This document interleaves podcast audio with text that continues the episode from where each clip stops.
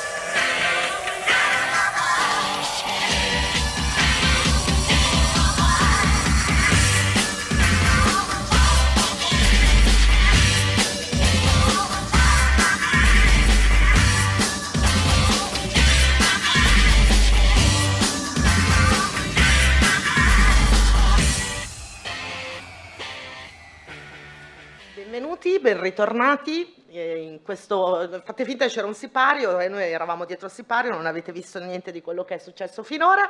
Eh, ben ritornati, al, questo è il terzo incontro di Sogni Elettrici, Festival dell'Immaginario Fantastico e di Fantascienza, qui in Yulm, che continuerà fino a sabato. Eh, per questo terzo incontro siamo qui con Pietro La Fiandra, eh, di Università Yulm, dottorando in um, cinema e nuove tecnologie, soprattutto per quanto riguarda i visual studies ed è qui con noi perché all'interno ehm, di questi incontri di approfondimento che appunto partono dal cinema ma cercano e vogliono all'interno, quello, che vogliamo fare con Sogni Elettrici è proprio di in, in, interrogarci sulla questione dell'immaginazione, del, della messa in scena dell'immaginario anche attraverso altre arti, avremo la letteratura venerdì con Strani Mondi, abbiamo avuto eh, i giochi di ruolo ieri in un panel molto divertente, abbiamo parlato di fantascienza africana, parleremo più tardi alle 20 con Luigi Cozzi e Daniele Magni di Blockbuster di fantascienza italiana e ci interessava però parlare anche di tecnologia. In questo caso non parleremo di tecnologia da un punto di vista tecnico e quindi ehm, insomma non, non, ne faremo una questione tecnica, ma proprio di messa in scena e il tema del momento è il deepfake. Io leggevo questa notizia qualche giorno fa del buon James Earl Jones, che da brava fan di Star Wars porto qui con me la sua immaginetta fi- finzionale action figure con uh, Darth Vader, che ha venduto la sua voce a un'azienda ucraina dicendo non rompetemi più le scatole, questa è la voce di Darth Vader, fatene quello che volete per sempre, che ci sia io o non ci sia più, e, ehm, e basta, e l'ho venduta qui. Il deepfake è una tecnologia che permette di manipolare le nostre facce. Ma esattamente, che cos'è questo deepfake? Ma innanzitutto direi che eh, la notizia che hai appena riportato è interessante perché eh, dimostra come quando parliamo di deepfake o di deepfake non stiamo parlando solamente di volti, ma stiamo parlando anche di voci. Eh, mh, mm, poi ci arriviamo piano piano. È tra l'altro anche interessante pensare che questa notizia è stata seguita da una eh, ulteriore notizia che poi si è rivelata falsa, che magari alcuni di voi hanno sentito, ehm, che era quella che voleva che Bruce Willis avesse venduto eh, la propria immagine, quindi il proprio volto, a eh, un'azienda eh, con la quale aveva già eh, lavorato per uno spot, ehm, così che lui, ehm, che adesso si è ritirato dalle scene, no, confermi per la, una malattia, la fasia mi pare, ehm, grazie eh, appunto ad aver venduto la sua immagine avrebbe potuto continuare a recitare. Ecco, già ci manca tra l'altro. Già ci manca. Quindi mi confermi che è falso? È molto triste. Dicono di sì, adesso non sono un debunker, però sì, pare sia falso. O meglio, il training set è pronto, poi arriviamo a vedere anche che cos'è un training set. Eh, però Bruce Willis non ha fatto ancora alcun passo in tal senso. Questa notizia però mi pare fondamentale perché mh, ci fa capire quanto gli attori virtuali saranno fondamentali in un prossimo futuro, certo. per svariate ragioni. E quindi anche il perché sia importante capire che cosa siano i deepfake, perché sia importante studiarli. Quindi la domanda da cui appunto eh, pensavo di partire è di che cosa parliamo quando parliamo di deepfake. Ecco, noi vi abbiamo portato un esempio che vi inviterei a far vedere. Have pace, Luke Skywalker. Mission of pain and suffering. Sono io! Era il sogno della mia vita e Pietro ha voluto L'abbiamo giocare con me su questa cosa. Esatto. Fin da esatto. piccola giocavo a fare eh, a Principessa Leia e grazie a questa tecnologia ho potuto eh, finalmente ritrovarmi, anch'io ero un bocconcino come lei da giovane e anch'io come lei purtroppo mm, sono, mi sono incicciata, ma ancora possiamo indossare quel bikini lì. Si capisce anche un po' poi l'effetto perturbante, no? quei deepfake, nel vedere il volto dal vivo e quello poi innestato all'interno di un film che tutti conoscerete, che è Il ritorno dello Jedi. Um, ecco. Se non lo sapevate potete uscire, grazie, no scherzo. Questa è una, è una, delle declinazioni che magari anche qua, magari alcuni di voi ne hanno avuto dimestichezza o comunque eh, hanno potuto sperimentare Reface App, che era un'app che permetteva a chiunque di inserire il proprio volto all'interno di clip preselezionate, che però non potevano essere costruite ex novo. Uh, ma che cosa sono i deepfake? I deepfake sono grosso modo dei media manipolati attraverso l'intelligenza artificiale, che possono essere testi, immagini, audio e appunto video, che provano in un certo senso a fingersi come non manipolati e quindi ad imitare la realtà. Um, per quanto riguarda i video, eh, nello specifico, questi sono eh, dei video sempre ovviamente manipolati attraverso l'intelligenza artificiale, in cui il volto di una persona, che sia un vostro conoscente, che sia una celebrità, eh, viene sostituito a quello di un'altra, facendo sembrare che eh, questa persona abbia proferito parole mai pronunciate o commesso azioni effettivamente mai avvenute. Eh, questo avviene attraverso una tecnica che è quella del face swapping, appunto face swapping, sì, lo scambio di volto. Faccio face off. Esatto, face off, no, famoso film, che permette di conservare le espressioni emozionali. Um, e questo avviene attraverso dei software molto intuitivi, dei software eh, user friendly li, li, definirei, che permettono più o meno a chiunque, anche se poi questa idea andrebbe un po' ridimensionata, però penso che in un, in un prossimo futuro più o meno chiunque potrà farlo, di produrre una serie di cloni, eh, cloni di ciascuno di noi o cloni di celebrità. Um, I deepfake Um, quindi consentono, cioè penso che il punto cruciale dei deepfake sia appunto quello della clonazione e poi ci arriviamo. Uh, il che mi ha riportato a uh, un periodo... Sì. No, è che, appunto è interessante perché da una parte c'è no, il fan di cinema che ha sempre invidiato il cinemaniaco di Gianni Canova, visto che siamo allo Yulm, che riusciva a inserirsi con delle tecnologie che all'epoca Certo. erano molto più complicate, non alla portata di tutti, all'interno di scenografie preesistenti di film e quindi interagire con dei personaggi. Però dall'altra parte, in realtà, guardando a, a quelle clip, ad esempio, che ricordo io nella mia gioventù eh, cinefila, eh, che invidiavo, però che mi facevano immaginare che comunque il cinema già ti porta all'idea di voler creare quel tipo di manipolazione. Certo. Ehm, per cui adesso si parla tanto di fake perché è facile, lo possiamo fare col telefonino, ma in realtà non mi sembra così una novità, o mi sbaglio? No, non lo è, tanto che appunto poi stavamo parlando qualche giorno fa e ehm, mi è venuto in mente, cioè sono tornato mh, con la mente a un periodo storico, un periodo della storia del cinema, ehm, in cui il doppelganger, il clone, il doppio erano all'ordine del giorno, che è il periodo dell'espressionismo cinematografico tedesco. Eh, siamo negli anni 20 eh, più o meno e eh, in particolar modo un regista eh, nel 1927, questo regista è Fritz Lang, eh, riflette eh, sulla clonazione attraverso un film che molti di voi conosceranno, un grande capolavoro mutilato, ehm, che è Metropolis, eh, dove Immaginario fantascientifico. Esatto, siamo nel Festival dell'immaginario fantascientifico e del fantastico, quindi non si poteva non partire da questa, eh, da questa sequenza, eh, dove appunto eh, Fritz Lang immagina una sequenza di clonazione. eh, che penso sia fondamentale. Riassumo brevemente la trama di Metropolis per chi non l'avesse visto. Eh, il figlio del dittatore di Metropolis si eh, innamora di Maria. Maria è una sorta di profetessa ehm, che prova apri- a far aprire gli occhi ai lavoratori sulla loro condizione disumana. Che cosa succede? Che ehm, il dittatore, eh, impaurito da una possibile rivolta degli operai, decide di rivolgersi al suo ex amico Rothwang, che è uno scienziato pazzo, che ha creato un automa. Questo automa è in grado di assumere, e quindi un automa è quindi un'intelligenza artificiale, è in grado di assumere fattezze femminili. E eh, i due decidono di rapire Maria e di clonarla per provare a cambiare la percezione dei lavoratori. Ecco, la sequenza è molto interessante ed è mostrata così.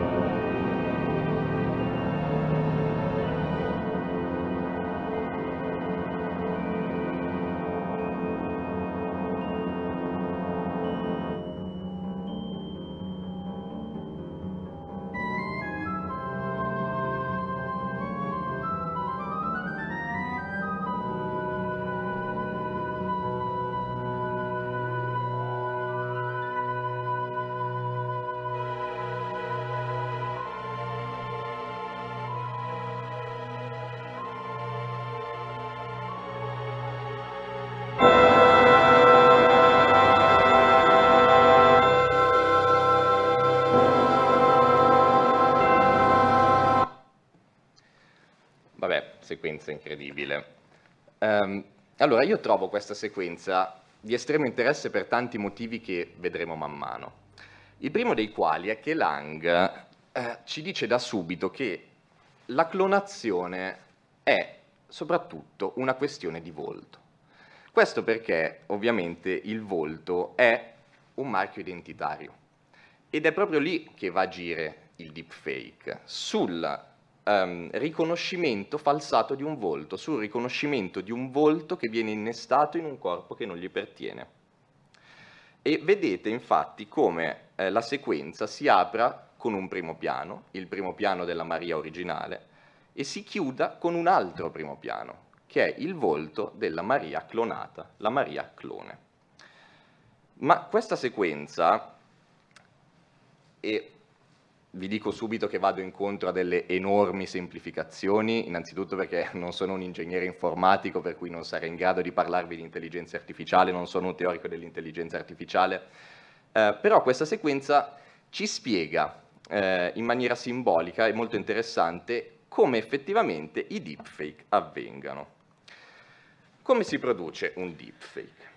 Eh, sì. eh. Eh, non sarà facile, non sarà facile, proverò a essere... No, poi, ripeto, dicevamo all'inizio, non, non, ne vogliamo fare una questione di tecnologia vera e propria, ma no, di esatto. uso della tecnologia, però avere, proprio mh, nell'ottica di capire meglio un processo, avere una, un'idea di come funziona generale è, è, sicuramente utile anche però per farsi delle domande poi sul tipo di uso, sull'etica, mm, esatto. eccetera, eccetera. Poi quindi. possiamo arrivarci, direi, durante esatto. la conversazione. No, no, però ecco, sono solo elementi per sì, comprendere sì, sì, e farsi delle domande.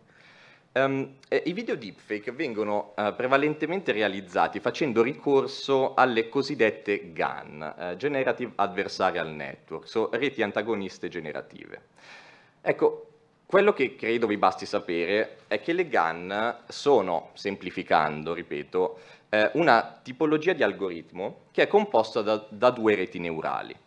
Una rete neurale, anche qui semplificando, è eh, un software per l'apprendimento di un determinato compito che è strutturato ispirandosi vagamente al funzionamento dei nostri neuroni. Eh, questo algoritmo è stato definito antagonista perché le due reti neurali vengono poste l'una contro l'altra, in un gioco che è molto simile a Guardie e Ladri. Um, per dar vita al gioco, la GAN viene addestrata su una serie di dati che viene a formare il cosiddetto training set. Ora, nella preparazione del gioco che cosa succede? Che le due reti neurali supervisionano entrambi il training set, per cui pensiamo ad esempio a um, dati di volti no? Le due reti neurali supervisionano. Occhi, naso, bocca, guance. Eh, sì, no, sempre il volto, però magari in varie posizioni. Okay. Eh, le, le due reti neurali supervisionano i dati e ne apprendono la struttura. Dopodiché cosa succede? Che a una rete neurale viene dato un ruolo, che è quello di generator, che vedete scritto, e all'altra di discriminator. E nel gioco che cosa succede? La, eh, la rete neurale generator prova a creare un dato che sia in tutto e per tutto uguale, simile a quello originale. Lo invia a Discriminator e Discriminator dice no, non è abbastanza, abbastanza uguale, si dice, non è abbastanza verosimile. E allora Generator ne genera un altro e così via e così via in diversi cicli di apprendimento fino a quando Generator non riesce ad ingannare Discriminator.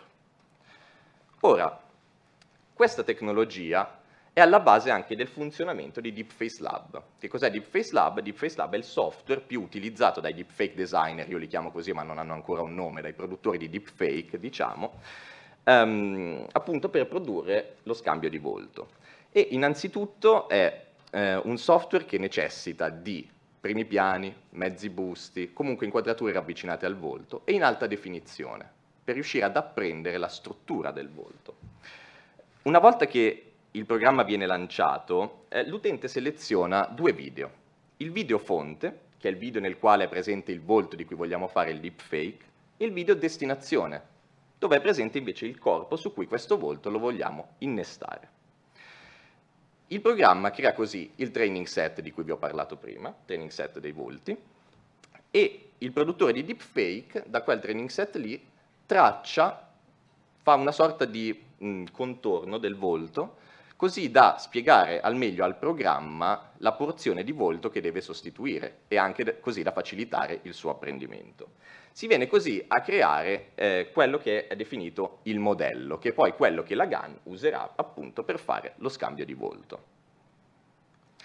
Ora io vi ho portato questa immagine che ovviamente, ripeto, è una semplificazione, ma penso possa utile per eh, provare a dare un po' una forma no, al, al, funzionamento dei, di Deepface Lab che vi ho, appena, vi ho appena spiegato. Provate a pensare al video fonte come al corpo di Maria che vedete steso sul lettino, al video destinazione come l'automa che vedete in fondo, provate a pensare alla GAN come a quella palla, che non sappiamo bene che cosa fosse per Lang, comunque definiamola una GAN, Ora vedete i raggi, provate a pensare alla gun in azione sul training set, no? Scansione, scansione, scansione e in fondo i cicli di apprendimento mh, questi cerchi, questi cerchi saturnini, non saprei come definirli, che appunto no, vanno, salgono e scendono sull'automa fino a quando non si riesce a completare la clonazione. Adoro Ora, che un'immagine del 1920 possa essere eh, infatti, precisa e perfetta per, come poi, diagramma di flusso di un procedimento nato pochi anni fa. No, no, certo, poi ovviamente un ingegnere mi direbbe, ah no, ma no, qua, no, però, però, io la trovo estremamente funzionale. È una metafora funzionale. Estremamente funzionale. E dimostra anche il grande potere immaginifico del cinema, vorrei dire. E di Fritz Lang, che ricordiamo, come dire,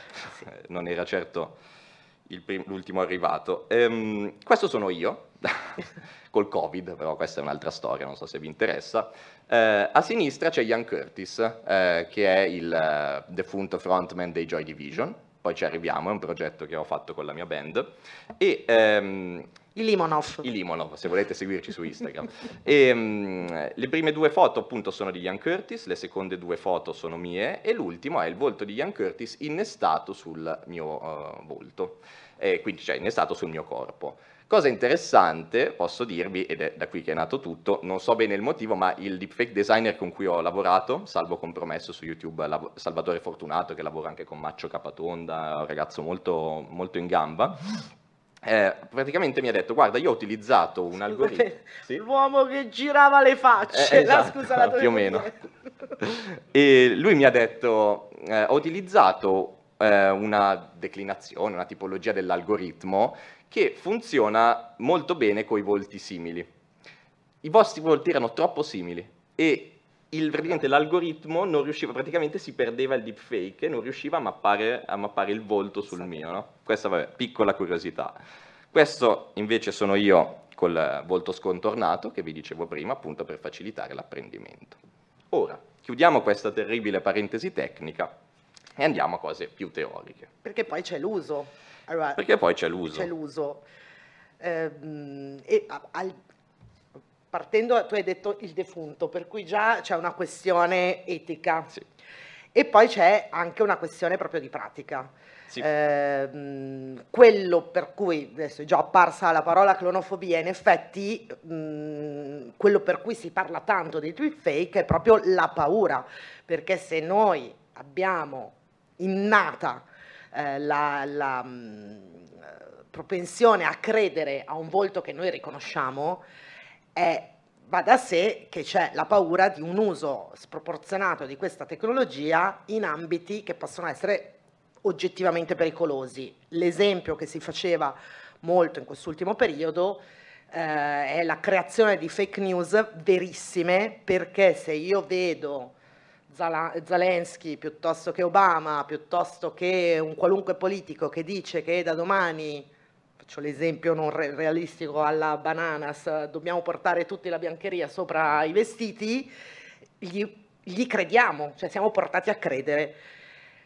Quindi il come si usa questa tecnologia è ehm, alquanto interessante. Eh, tu hai studiato un po' quali sono questi usi che si stanno già facendo? Sì, sì, esatto. Infatti... Ci sono dei, dei filoni? Sì, sì, io ho ipotizzato quattro filoni che adesso vi presento man mano. Eh, ma mh, tenevo a portarvi questo termine eh, che penso non abbia una traduzione in italiano, ma possiamo tradurlo come clonofobia comunque, eh, che è un termine introdotto dal filosofo che è forse centrale per il mio corso di studi, quindi all'interno dei Visual Studies, che è eh, Mitchell. Eh, lui, allora, il ter- veramente sarebbe un concetto che richiederebbe ore e ore una divagazione che non abbiamo il tempo di fare perché investirebbe la natura dell'immagine digitale. Um, però lui trova um, appunto in questa clonofobia, nella paura del clone, uh, uno dei termini chiave per uh, capire il contemporaneo. Poi lui va verso il terrorismo, parla di terrorismo come clonazione, ma non ci interessa. Uh, quello che interessa a noi, secondo me, è che il deepfake si inserisce all'interno di questa, di, di, di questa fobia e sembra eh, dare inizio alla concretizzazione di una paura atavica, sin dai tempi delle discussioni sulla mimesis, eh, ovvero che le immagini che produciamo a un certo punto si eh, ribellino al nostro controllo, no? Blade Runner eh, e via dicendo, e dovremmo investire la robotica, la robotica sociale, tutte le varie diramazioni dell'intelligenza artificiale. Per parlare di quanto cinema e, TV, e serie tv soprattutto ci hanno anche Black Mirror. Insomma, abituato ad averne paura, eh, ma forse poi sì, sì, come il cinema, certo, sì, il cinema eh, come, come, plasma l'immaginario e le fobie del contemporaneo, il cinema ovviamente sì, è anche un punto, un punto, molto rilevante. Interessante che poi scoprendo come funziona magari uno ha anche gli strumenti per combatterla questa esatto. Esatto. Ma la cosa che trovo ancora più interessante è che Lang in Metropolis, eh, ancora una volta, aveva capito esattamente quali, sareb- quali sarebbero state le eh, varie declinazioni che il concetto di clonazione avrebbe potuto prendere. Io lo trovo veramente profetico eh, in Metropolis.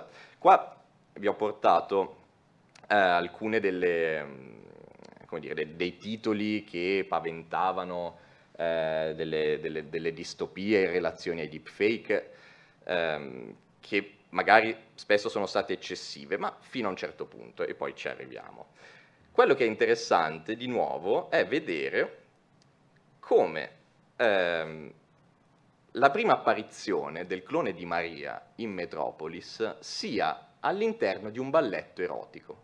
E che cosa succede in Metropolis? Che in questo balletto erotico i borghesi restano eh, stupiti, ammagliati dalla sua sensualità, nonostante eh, la sua carica erotica sia eh, sfacciata e secondo me apertamente grottesca. Ora vi lascio immaginare qual è stata la prima, eh, la prima manifestazione dei deepfake al mondo. Eh, vi chiedo di mandare il video per favore. Questa che vedete è Gal Gadot, eh, o meglio, non è Gal Gadot, ma è il volto di Gal Gadot innestato sul corpo di un'attrice pornografica. E questo è il primo primissimo video che sia mai stato, eh, video deepfake che sia mai stato pubblicato.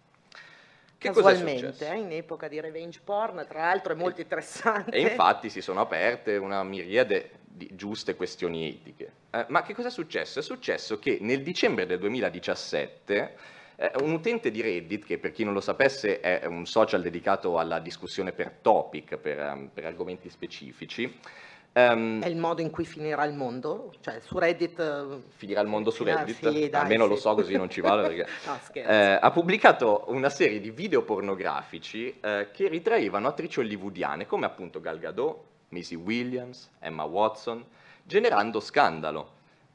Scandalo generato in particolare grazie all'articolo che vedete sottolineato, evidenziato in giallo, di Samantha Cole, che su Vice allertava il mondo sui rischi posti da questa tecnologia in relazione al corpo delle donne.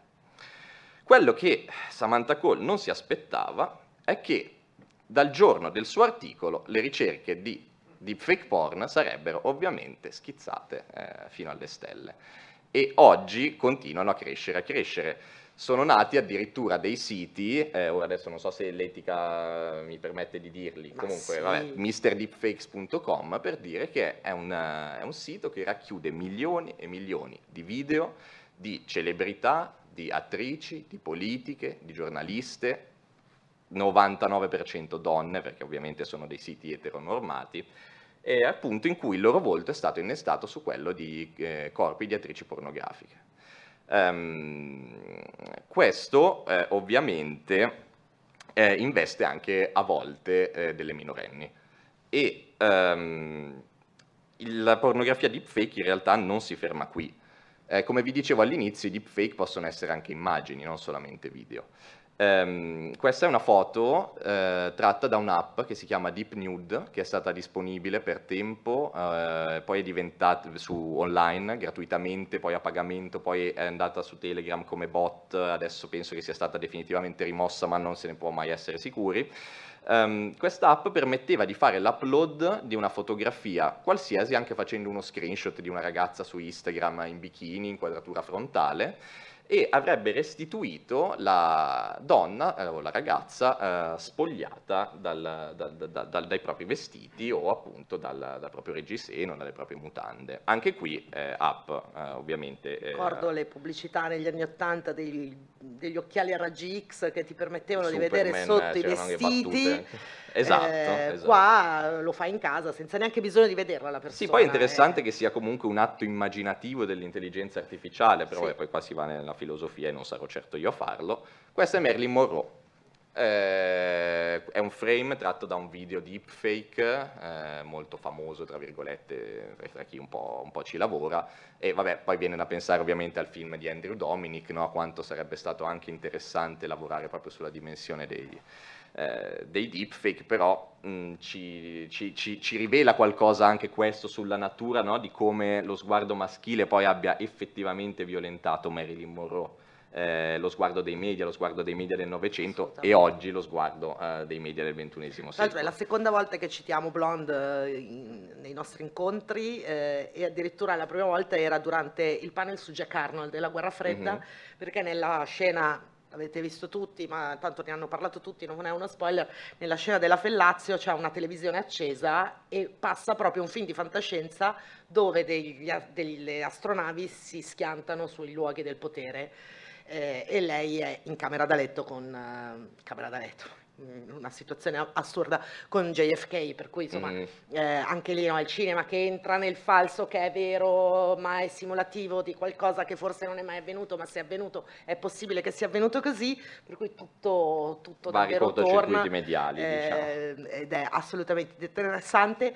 E tu dici, no, ha stuprato Marilyn Monroe, ma direi che ehm, in generale quando si fa la sottocategoria porno nel deepfake è dicevi, assolutamente mh, mm, eteronormato. Assolutamente sì. E, ed è interessante come sia accettato, no? È divertente. Sì, eh, allora, questo non, non, lo, non so se Ovviamente non in questo contesto, no, non no, a questo no, tavolo, non se no, no, ne beh, chiaro, senza entrare... Però che è connotativo di una uh, situazione che per fortuna oggi stiamo mettendo in discussione che è quella del, eh, del corpo e dell'uso del corpo più per le donne, ma non solo, ehm, e che insomma il corpo è mio, me lo gestisco io, si dice Vabbè, basta, non facciamo altre quello, digressioni su dire. questo, ma è comunque insomma tutto torna ed è molto interessante come da tanti punti di vista poi sì, sì, è una, è una declinazione su cui invito prendiamo. assolutamente a, a porre attenzione.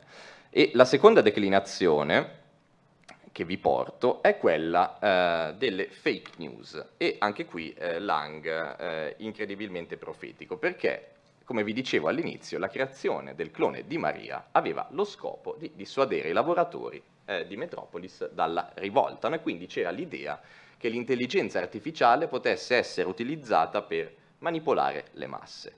E adesso quindi vi faccio vedere questo video che è anche molto famoso We're entering an era in which our enemies can make it look like anyone is saying anything at any point in time, even if they would never say those things. So, uh, for instance, they could have me say things like, uh, I don't know, uh, Killmonger was right, or uh, Ben Carson is in the sunken place, or, how about this, simply, President Trump is a total and complete dipshit. Now, you see, I would never say these things, at least not in a public address, but someone else would. Someone like Jordan Peele. This is a dangerous time. Moving forward, we need to be more vigilant with what we trust from the internet. That's a time when we need to rely on trusted news sources. It may sound basic, but how we move forward in the age of information is going to be the difference between whether we survive or whether we become some kind of fucked up dystopia. Thank you. And stay woke, bitches. Um, ora... Eh, eh, sono curiosa, ehm, all'inizio vi sembrava strano, vi sembrava davvero Barack Obama? Sì, il video è molto famoso, sì, sì, però è, comunque è estremamente fotorealistico.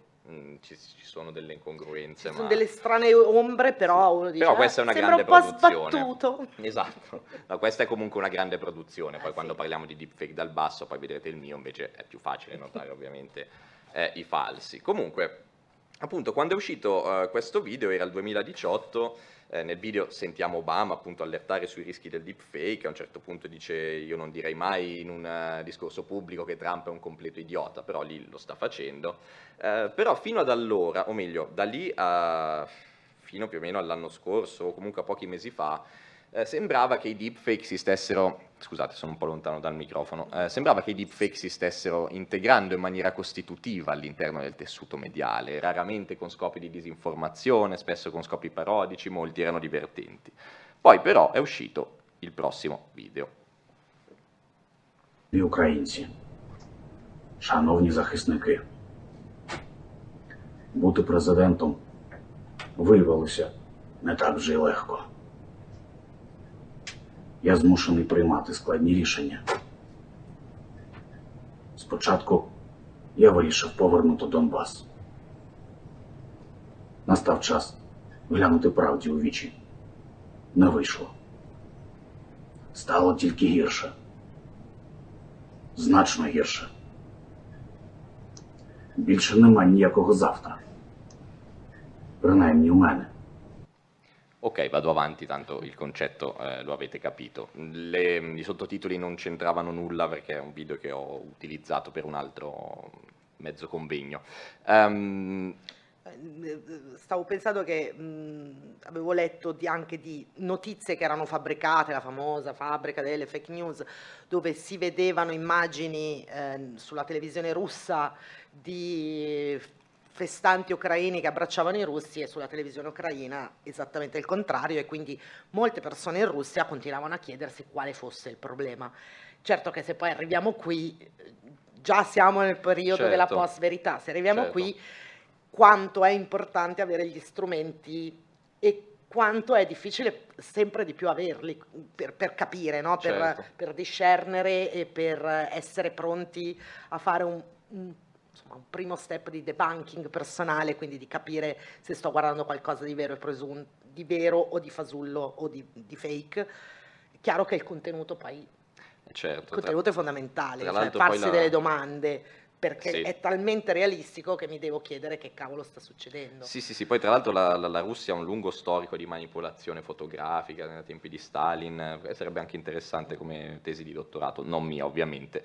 Ehm, che cosa è successo? Che a poche settimane mh, dallo scoppio della guerra eh, in Ucraina eh, è stato, parrebbe, sempre parrebbe, da degli hacker russi, fatto veicolare questo video che ritraeva appunto il presidente Zelensky che eh, diceva alle truppe eh, di lasciare il Donbass, di ritirarsi e di arrendersi all'esercito russo.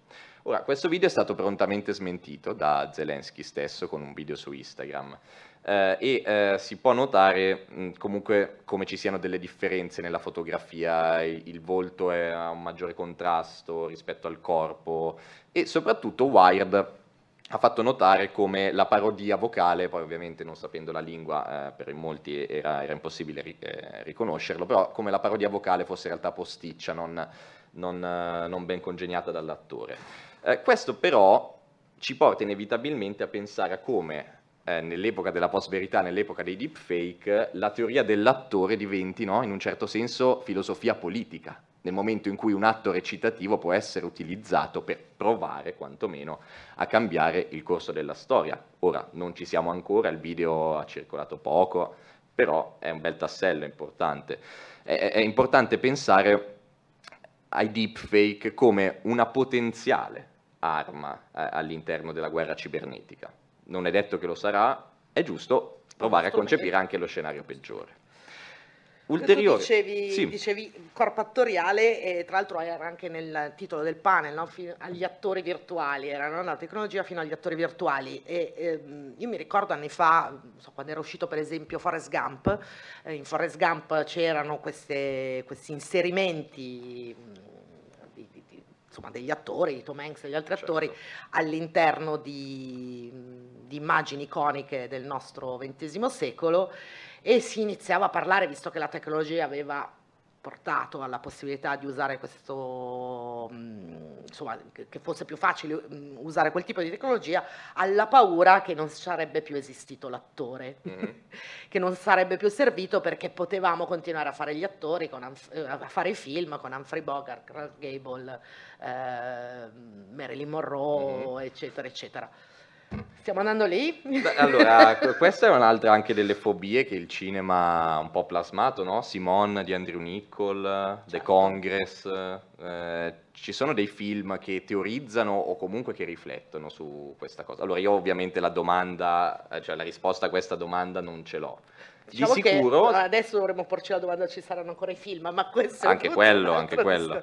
Però di Però- sicuro si sta entrando in un'era dove questo argomento è cruciale. Eh, anche perché alla base dei deepfake sta proprio l'idea stessa di parodia, no? l'idea di sostituire qualcosa, l'idea di eh, prendere un volto, il volto di una persona e portare questa persona all'interno di un contesto in cui questa non ha mai partecipato o addirittura in cui mai parteciperebbe. Eh, ed è la cosa che è successa a fatto un Giuseppe aggancio Conte. perfetto, scusa. Che io ti ho anticipato un pochino No, no, no, un meravigliosa, meravigliosa infatti. E, Cosa mm, diceva Fritz Lang però? Ah, sì, giusto, Fritz Lang, dimenticavo questa. No, no, fondamentalmente anche Lang diceva, ok, comunque la clonazione è un atto interpretativo, chiaramente, cioè questo clone viene predisposto, viene costruito perché si finga Maria e perché provi a manipolare, torniamo alle fake news, il consenso e via dicendo. Ehm, video di Giuseppe Conte durante la pandemia, purtroppo la qualità è scarsa, ma mandiamolo comunque.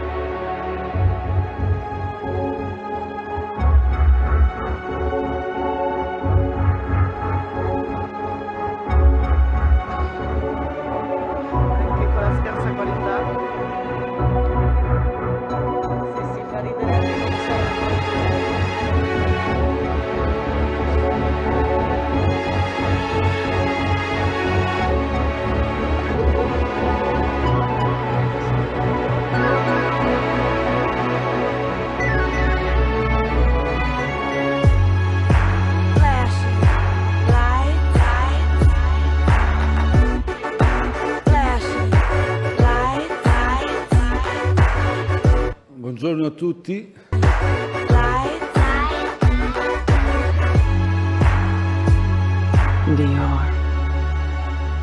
Ecco, il perturbante, no?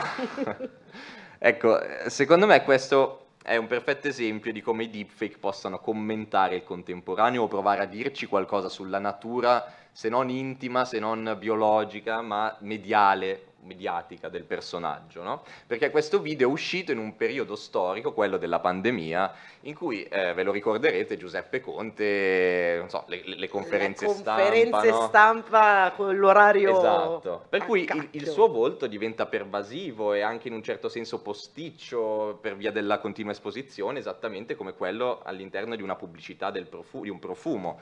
Ehm, e addirittura oggetto di erotismo, non so se vi ricordate o non so se lo sapete, ma durante la pandemia era nata addirittura la pagina Instagram Le bimbe di Giuseppe Conte, no? Eh, per cui il deepfake può dirci qualcosa, come dicevo, sulla natura mediale del personaggio, esattamente come succede in questo capolavoro di Amarcord Produzioni, che vi invito a seguire se non conoscete, che, eh, vabbè, non vi dico niente, facciamo così.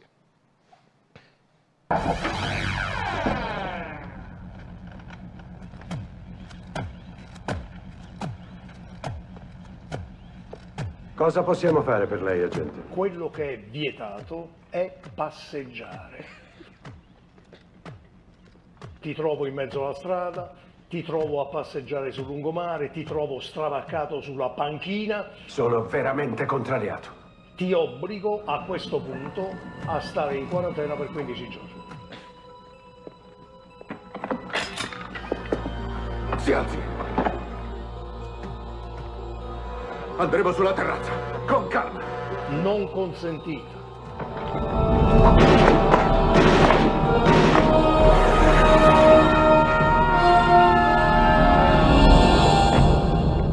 Sei passibile di sanzioni penali anche gravi.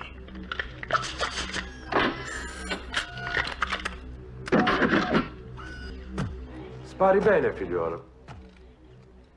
Stiamoci fermi.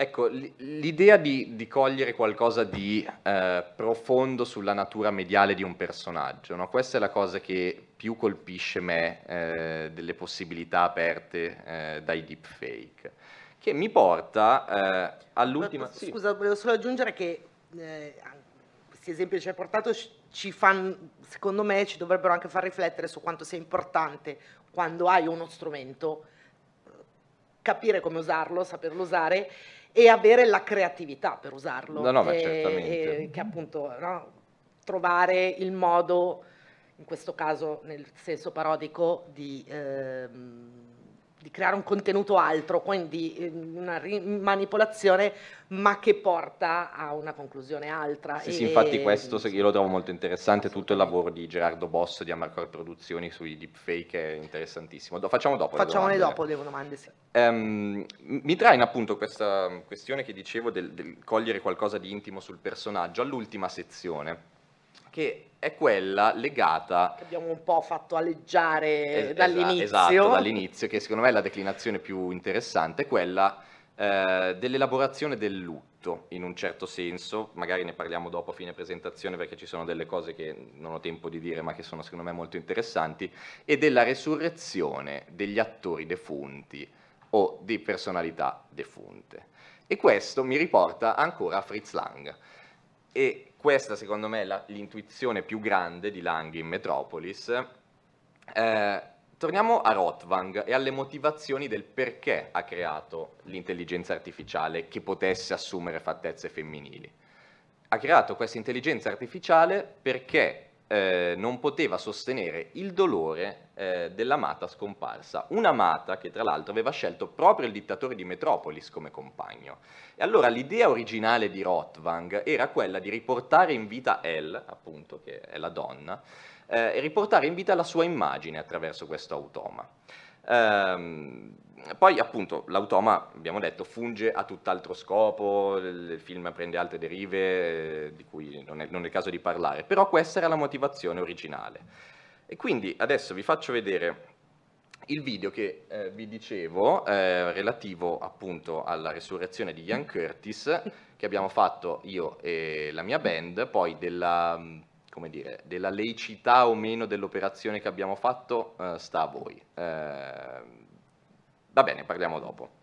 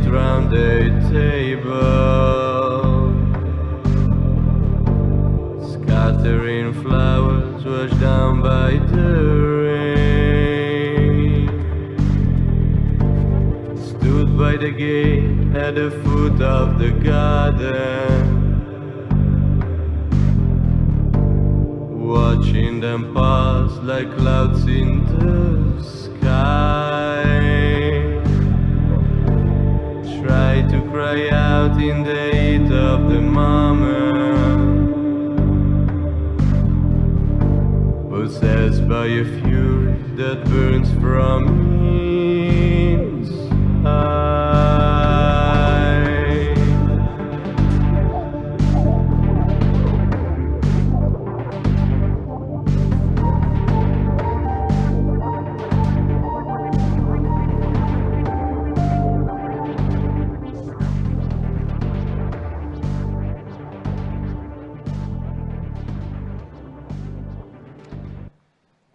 avrei veramente tantissime cose da dire su, su- su questo video. Comunque, Ian Curtis è morto nel, nel 1980, eh, subito dopo la pubblicazione di, di Closer dei Joy Division, che è uno degli al- eh, no, prima della pubblicazione di Closer, comunque durante più o meno, eh, che è uno degli album fondamentali della storia, del- della storia della musica, del post-punk. E all'interno di questo, quest'album c'è un brano di Eternal, il penultimo, che parla proprio della visione eh, ormai anempatica nei confronti della vita di Ian Curtis, che si trova a guardare, ad assistere a un funerale, no? come se fosse un fantasma. Eh, e ci sembrava che poter fare una cover di questo brano eh, ci dicesse tanto A sulla sua natura, mh, cioè una cover col deepfake, ci dicesse tanto innanzitutto sulla sua natura intrinsecamente defunta, cioè Ian Curtis è sempre stato guardato con gli occhi di una persona che era un fantasma, che era un fantasma sul palco. Ehm, e di come anche lui si sia innestato all'interno dell'immaginario popolare con dei gesti che io imito rozzamente, di cui resta solamente la parodia, no? la parodia eh, di, di- di- un cinema digitale lontano da un originale. Ian Curtis è defunto, non possiamo farci niente, è rimasto il suo ricordo. Quindi queste sono le nostre motivazioni. Eh, ma il, um, il- il video secondo me è interessante anche per una questione tecnica. Eh, noi infatti abbiamo lavorato più che altro sull'idea di bassa definizione, per recuperare l'effetto di realtà. Cioè abbiamo provato a recuperare la bassa qualità delle immagini televisive di fine anni 70, inizio anni 80, per provare a creare un fil rouge tra i video che abbiamo effettivamente tutti visto di Ian Curtis e il video che invece presentavamo agli spettatori. Sorrido perché ultimamente nel cinema eh, spesso si usa la bassa qualità per creare la realtà. è- Esatto, è infatti questa è, è stata anche la nostra idea, anche poi per provare a portare lo spettatore a pensare che le imprecisioni evidenti del nostro video, che sono dovute al fatto che di Ian Curtis ci sono solamente dei video in bassa definizione, eh, per cui da un lato abbiamo dovuto fare un upscaling, abbiamo dovuto alzare la qualità dei video per far lavorare Deepface Lab e dopo abbassarla successivamente per creare appunto l'effetto di realtà. Eh, appunto volevamo pensa- far pensare allo spettatore che le imprecisioni fossero fisiologiche.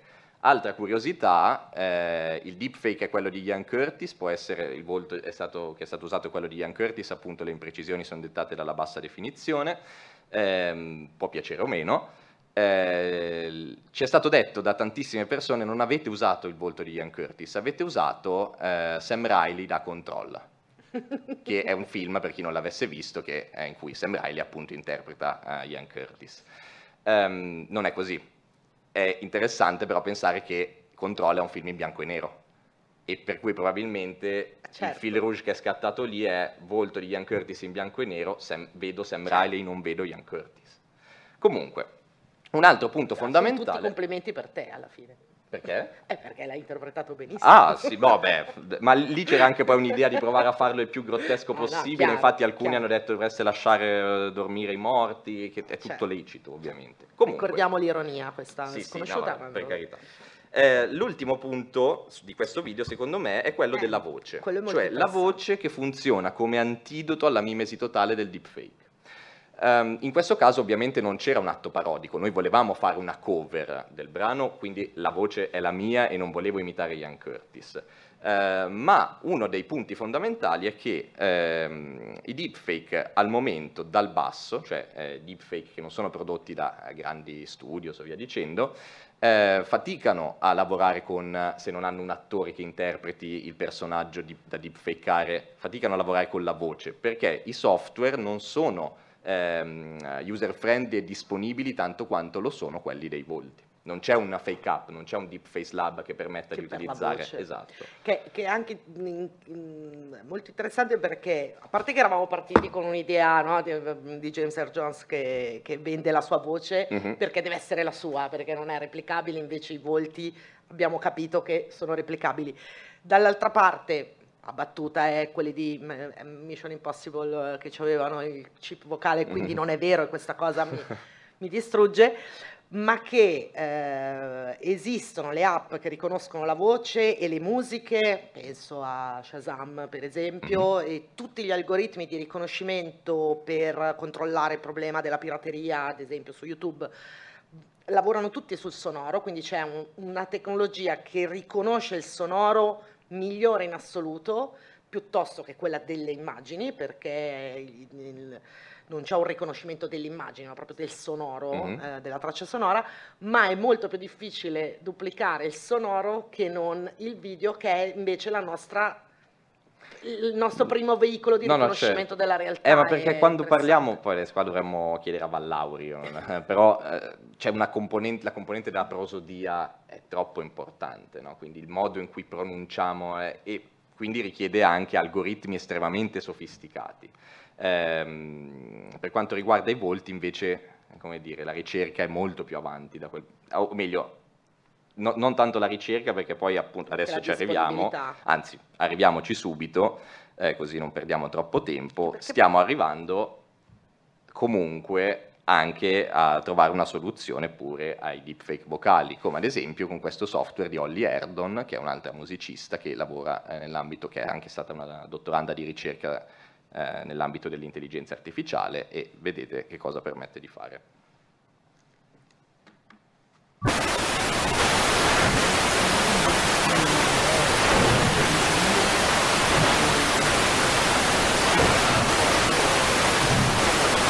No, mi sa che è proprio un po' Eh vabbè, eh, ve lo dico io.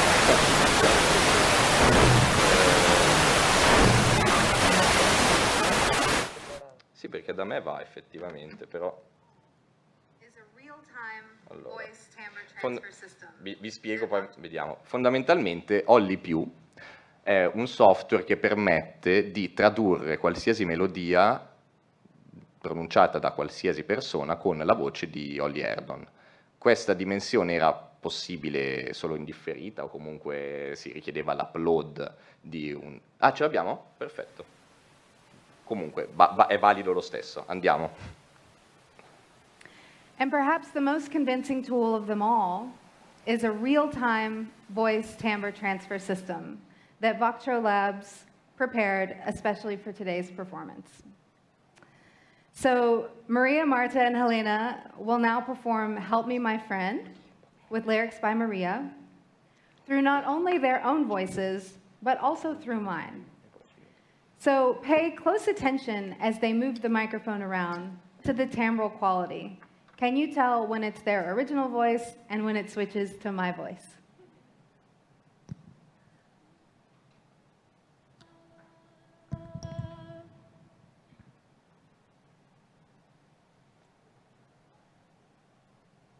Ajuda'm, amiga meva,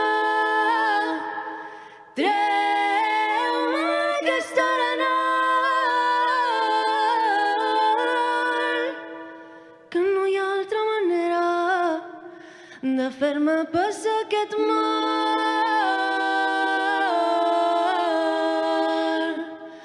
Tan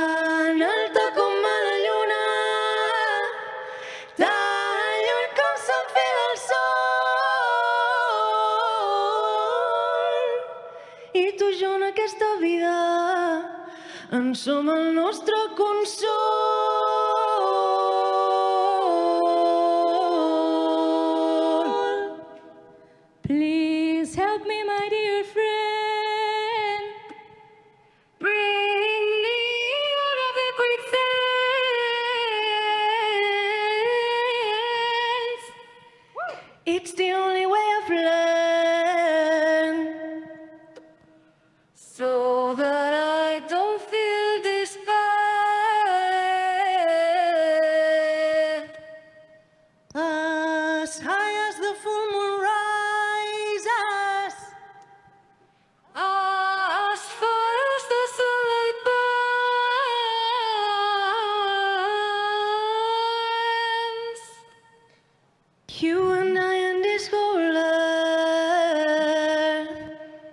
voce è la stessa, ma le stonature sono personali.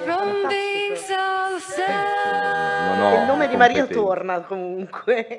Tra l'altro, nella canzone veniva citato. eh. E il tempo corre, volevo far vedere Sì. un ultimo video prima di lasciarvi eh, e poi faccio una chiusura.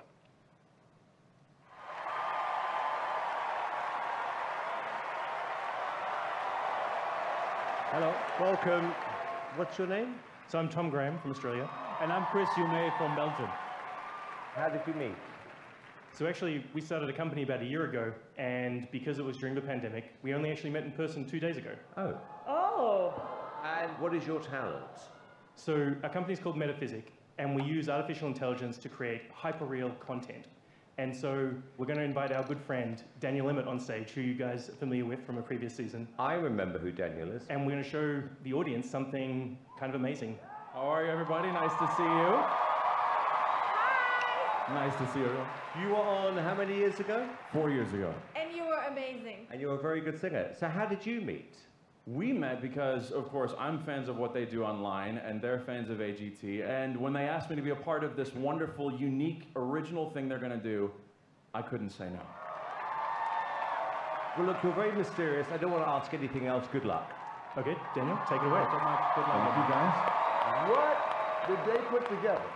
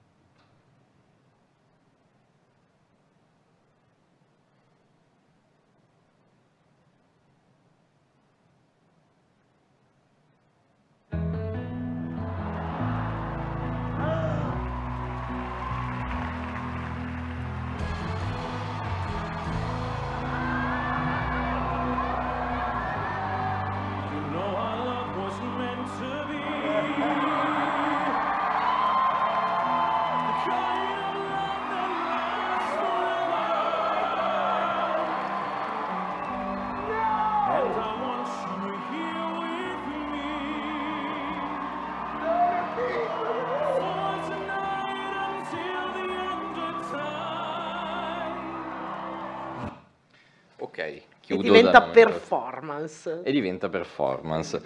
Ehm, quello che trovo quindi eh, estremamente interessante in conclusione ehm, è che ehm, da un punto di vista, prima nel, nel video di Olly Erdon avevamo la voce ma non avevamo l'immagine, non avevamo il volto in real time. Nel secondo video di America's Got Talent avevamo il volto e non avevamo la voce. Mi sembra quindi che ci sia eh, uno sforzo, è come se eh, la ricerca stesse provando ad autorealizzare eh, la possibilità di costruire dei cloni perfetti. no? Per cui mi è venuta in mente questa citazione di René Barjavel, che era una- un giornalista e, e un romanziere francese, che nel 1944 scriveva «Fin dalla sua nascita il cinema è in costante evoluzione. Sarà giunto a compimento quando sarà in grado di presentarci dei personaggi a tutto tondo, colorati, forse anche odoranti. Eh, quando questi personaggi si staccheranno dallo schermo e dall'oscurità delle sale per andare a passeggiare nei luoghi pubblici e negli appartamenti di ciascuno di noi. La scienza continuerà ad apportargli dei piccoli perfezionamenti, ma avrà raggiunto, grosso modo, il suo stato perfetto. Cinema totale. Ecco, mi sembra che i deepfake si inseriscano un po' all'interno di questa scia, no? Mi sembrano il tassello di un futuro che, come dicevo, stiamo autorealizzando, che è poi quello di un cinema pervasivo eh, in ogni angolo del reale eh, e che ovviamente senza fare inutili allarmismi perché abbiamo visto come si aprono anche delle prospettive, non solo delle tecnofobie. Abbiamo Eh, anche ricordato quanto ra- cioè, avere gli strumenti per conoscere l'immagine, che poi è quello che l'Università Yulm fa anche molto bene, serve a riconoscere la realtà e ad avere gli strumenti per, mh, per aggirare, non aggirare, per, per affrontare anche la questione etica del rendersi conto come spettatori di avere insomma, partecipazione a quello che guardo, di non subirla. Esatto, che poi è il motivo per cui io lo sto facendo, invito tutti a, appunto, a tenere d'occhio comunque l'evoluzione dei deepfake, eh, anche solo perché appunto non ci scappino di mano. Mi piace che tu abbia voluto concludere con questa citazione perché poi lo dicevamo anche fuori prima, ehm, non so se ci avete fatto caso, ma nei cinema, nelle serie tv di fantascienza, molto spesso non c'è il cinema. Cioè, si immagina una società futura dove nessuno guarda dei film, ma ad esempio in Enterprise, se non sbaglio, nel prequel di Star Trek, loro avevano la serata cinema e guardavano sempre i film vecchi nostri, eh, che era magari un po' un unicum, però tendenzialmente l'idea dell'intrattenimento nel futuro è data proprio dal ponte ologrammi, eh, dal clone, eh, dal gioco interattivo fisico, dalla realtà virtuale. E beh sì, poi rientra Meta, rientra appunto la VR, tutto non per fare inutili allarmismi, però questa idea di cinema totale che magari resterà su un grande schermo, eh, almeno a breve, perché ancora il ponte ologrammi non l'hanno inventato, cioè ci stanno provando, ma va bene, e, insomma, si, si, inserisce perfettamente in quello che è il racconto che stiamo cercando di fare in questi giorni, per cui grazie. Eh, appunto non ne abbiamo fatto una questione etica, non ne, cioè, abbiamo dato gli strumenti per la questione etica, non ne abbiamo fatto una questione tecnica e tecnologica, ehm, però mi sembra una, una perfetta conclusione per tornare a casa con un bagaglio di conoscenze nuove. Ci vuoi dare magari dei consigli di visione? Di Cinematografici casuali o di deepfake? anche No, no, io- cinematografici, però io vi- insomma, dicevi a Marcord Sì, sì, eh, vi invito assolutamente a seguire Amarcord Produzioni su YouTube che- e su Facebook che non fa solamente... Adesso sta andando tantissimo a Striscia la Notizia, lo stanno passando. Tra l'altro mi ricordo quando Striscia Notizia faceva questi appiccicaticci di facce inguardabili. Tra l'altro eh, Striscia la Notizia, piccola curiosità, è stata la prima, eh, è stato il primo programma in Europa a portare deepfake in televisione. Eh, deepfake di Francesco Angeli, che è appunto un programmatore, deepfake designer, bravissimo. E il primo è stato quello di Renzi, in cui insultava il PD, mi ricordo, l'avevano mandato appunto durante il programma. Eh, per cui sì, assolutamente a Marcor Produzioni, eh, i video di Salvatore Fortunato, che è Salvo Compromesso su YouTube, che è il ragazzo che ha collaborato anche con noi, e Chris Hume, che avete visto prima, eh, e basta, direi che poi in realtà li trovate, li trovate più o meno ovunque, perché sbucano un po'. Poi ci sarebbe da parlare degli ambienti mediali, cioè un deepfake è controllato nel momento in cui su YouTube. Paradossalmente un deepfake è, controllato anche nel momento in cui su un sito pornografico, perché è un sito pornografico. Il problema è quando cioè, nel momento in cui potrà essere veicolato ad esempio su WhatsApp, no? è lì che manca la regolamentazione, è lì che può essere dannoso se vogliamo parlare di danni. Ecco, questo. Allora, so che c'era una domanda qui, e abbiamo pochissimo tempo, è già arrivato l'ospite dopo, così sappiamo se... perché c'era un treno in arrivo. Come dicevi tu prima, è interessante deepfake come conseguenza dell'interesse mediatico dietro quel personaggio a cui è stato, su cui è stato prodotto il deepfake. Che differenza ha rispetto ai famosissimi meme che sono uno dei pilastri della nostra cultura? Che differenza... No, ma senza... No, no, no, no, è, è vero, è Perché vero. dai meme impari, impari, Certo. tu- impari proprio la cinetica della cultura. Che differenza ci può essere? Perché l'interesse mediatico della persona è vero che lo impari attraverso questi strumenti, ma che differenza c'è secondo te? Eh, sai che non ho capito benissimo Ah, la domanda. beh, ti allora, dico i- la i verità. L'utilizzo meme- meme, la Sì. diffusione di un meme Sì. o la diffusione di un deepfake, al di là delle- dell'effetto ironico parodico, che differenza ci può essere sul discorso sull'importanza mediatica del personaggio, protagonista di un meme o di un deepfake? No, ma non è che assume... se, sì, se posso, il, ehm, una delle insomma, dei, dei pilastri del pilastro meme è la replicabilità. Certo. Eh, per cui diventa eh, parte del nostro immaginario collettivo qualcosa che viene continuamente replicato e che quindi assume altri significati. Certo. È interessante, secondo me, eh, se magari posso, è che sicuramente l'uso della tecnologia deepfake mh, col fatto che è user friendly potrebbe e a breve potrebbe avere un, un uso di meme interess- mh, che può essere alla portata di tutti. Cioè probabilmente sarà il deepfake che entrerà nei meme, ci saranno meme deepfake. Perché adesso, Sì, come no, ma- adesso, il deepfake uno viene usato in altri contesti, cioè non ha... Però sarà molto probabile che a breve ci saranno dei... Ma, dei ma io meme penso sinceramente che possano già esistere, cioè adesso magari non Ah, sono sì, diventati meme noti per carità, però eh, quello che posso dirti è di ritornare alla clonofobia, cioè quando dicevo il concetto di clonofobia è assolutamente da estendere, che oggi eh, io ne facevo una, una, riduzione funzionale al mio discorso, però era lì che ti dicevo, che dicevo la clonazione come natura dell'immagine digitale, no? Cioè non, è, non, non, c'è una differenza fondamentalmente in questa re- possibile replicabilità. Mm, cioè i deepfake possono inserirsi, appunto, come diceva Sara, all'interno di un discorso più ampio sui meme però non, non, vedo differenze, cioè non capisco bene che, differenza tu pensi ci possa essere in tal senso. Cioè un meme è replicabile, cioè un deepfake è replicabile e può diventare un meme semplicemente, ma sulla natura mediale del personaggio, eh, in realtà, no ok, posso capire la sfumatura, eh, in realtà mh, penso semplicemente che eh, attraverso il fotorealismo dei video, questa natura di cui parlavo, questa possibilità di cogliere qualcosa di intimo del personaggio e quindi vederlo realmente in azione all'interno di un contesto differente, quindi vederlo come se stesse effettivamente performando, allora possa avere un impatto maggiore rispetto a un meme fotografico, per dire. Questo è quello che mi viene da dirti. C'è un'altra domanda?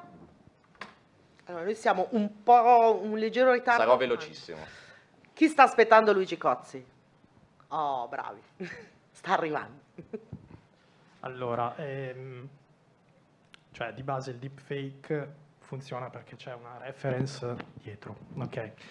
Domanda proprio da tecnico.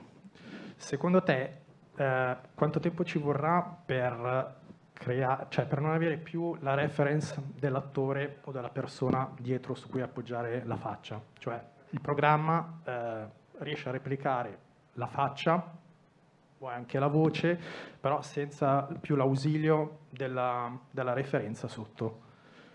Eh, beh, anche qui è una domanda un po' complessa, nel senso che mm, cioè, io non sono un tecnico e non, non, no, no, no, chiaro, e, e, non, so, non so lo stato dell'arte, però è chiaro che il deepfake può essere creato solamente a partire dai dati eh, cioè ho bisogno da- del dato del volto per poter poi creare il deepfake.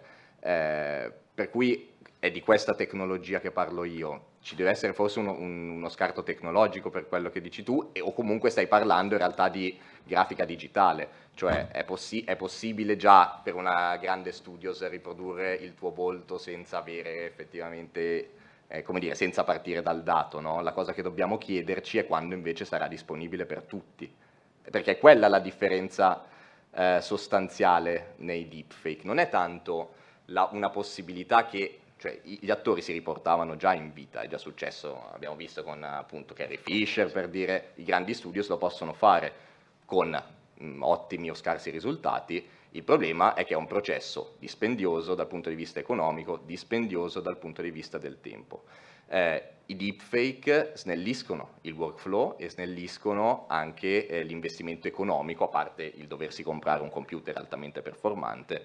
Eh, per cui è questo il, il punto chiave dei deepfake. No? Non so se risponde alla tua domanda, perché ov- ovviamente non ho la risposta a questa cosa qua.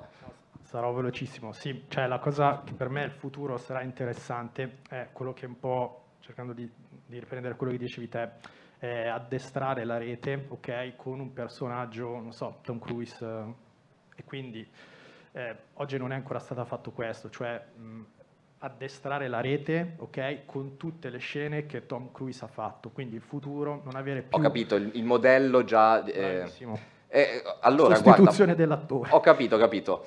Eh, posso dirti che mh, però la cosa interessante è che lavorando con Salvatore, ehm, lui ad esempio, una volta che hai creato il modello, il modello ce l'hai no? Per cui in realtà poi puoi utilizzarlo nei contesti che vuoi tu. Eh, salvo compromesso, Salvatore, lui, fortunato, diamogli la dignità del cognome, ehm, lui aveva fatto un deepfake, aveva estrapolato il modello di Salvini e lo stava utilizzando per tantissime cose, tra cui, tra le altre cose, voleva lavorare con Deepface Live e fare delle eh, dei live su Twitch utilizzando il volto di Salvini. Poi è andato un po' in paranoia ovviamente per questioni legali, per cui ha, ha evitato, eh, però questa cosa una volta che hai il modello già puoi lavorare. E poi per il resto veramente io non, non ho competenze tecniche, ingegneristiche, per cui non, non, voglio dirti cose che non sono e né, né paventarmi cose che non sono io. E purtroppo nel caso vi chiedo di continuare fuori Dopo. perché siamo davvero in ritardo. Grazie. Grazie a tutti. Grazie davvero.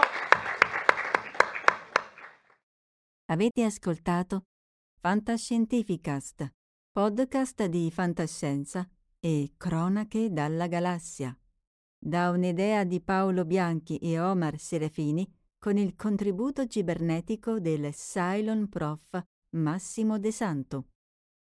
Potete seguirci ed interagire con noi sul nostro sito fantascientificast.com, sul profilo Instagram Fantascientificast, sul canale Telegram Fantascientificast e sulla nostra community Telegram t.me slash fsc community. Se siete particolarmente timidi, potete utilizzare la vecchia, cara e affidabile posta elettronica scrivendoci all'indirizzo redazione chiocciolafantascientificast.com. Tutte le puntate sono disponibili sul nostro sito e su tutti i principali servizi di streaming on demand. Se volete sostenere il nostro progetto offrendoci una birra rumulana o un gotto esplosivo pangalattico, troverete tutte le informazioni e modalità nell'apposita sezione del nostro sito. Il podcast ha carattere esclusivamente ricreativo e divulgativo. Non ha alcun scopo di lucro e viene diffuso gratuitamente. Fantascientificast è una produzione amatoriale. Non si intende infrangere alcun copyright, i cui diritti appartengono ai rispettivi detentori.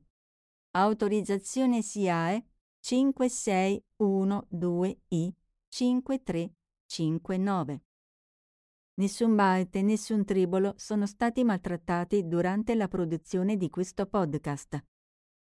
Val 9000 e l'equipaggio di Fantascientificast vi augurano lunga vita e prosperità e vi danno appuntamento al prossimo episodio lungo la rotta di Kessel. E ricordate, la fantascienza finge di guardare dentro il futuro, ma in realtà guarda il riflesso della verità che è davanti a noi.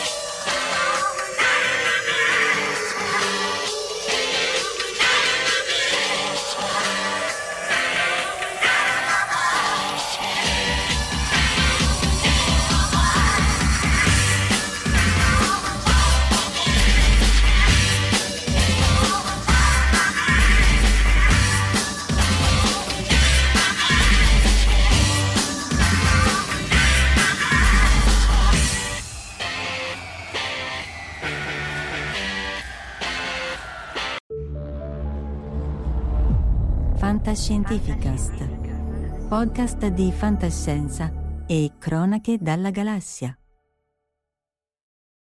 BetMGM has an unreal deal for sports fans in Virginia. Turn $5 into $150 instantly when you place your first wager at BetMGM. Simply download the BetMGM app and sign up using code Champion150. Then place a $5 wager on any sport. You'll receive $150 in bonus bets, regardless of your wager's outcome. And if you think the fun stops there, the King of Sportsbooks has plenty of surprises in store. Check out daily promotions, same game parlays, live bets, and so much more. Download the app in Virginia today and get $150 in bonus bets instantly from your first wager only at BetMGM. BetMGM and GameSense remind you to play responsibly. See BetMGM.com for terms. 21 plus only, Virginia only. New customer offer, subject to eligibility requirements. Rewards are non withdrawable bonus bets that expire in seven days. Please gamble responsibly. Gambling problem? Call 1 800 Gambler. Promotional offer not available in Washington, D.C.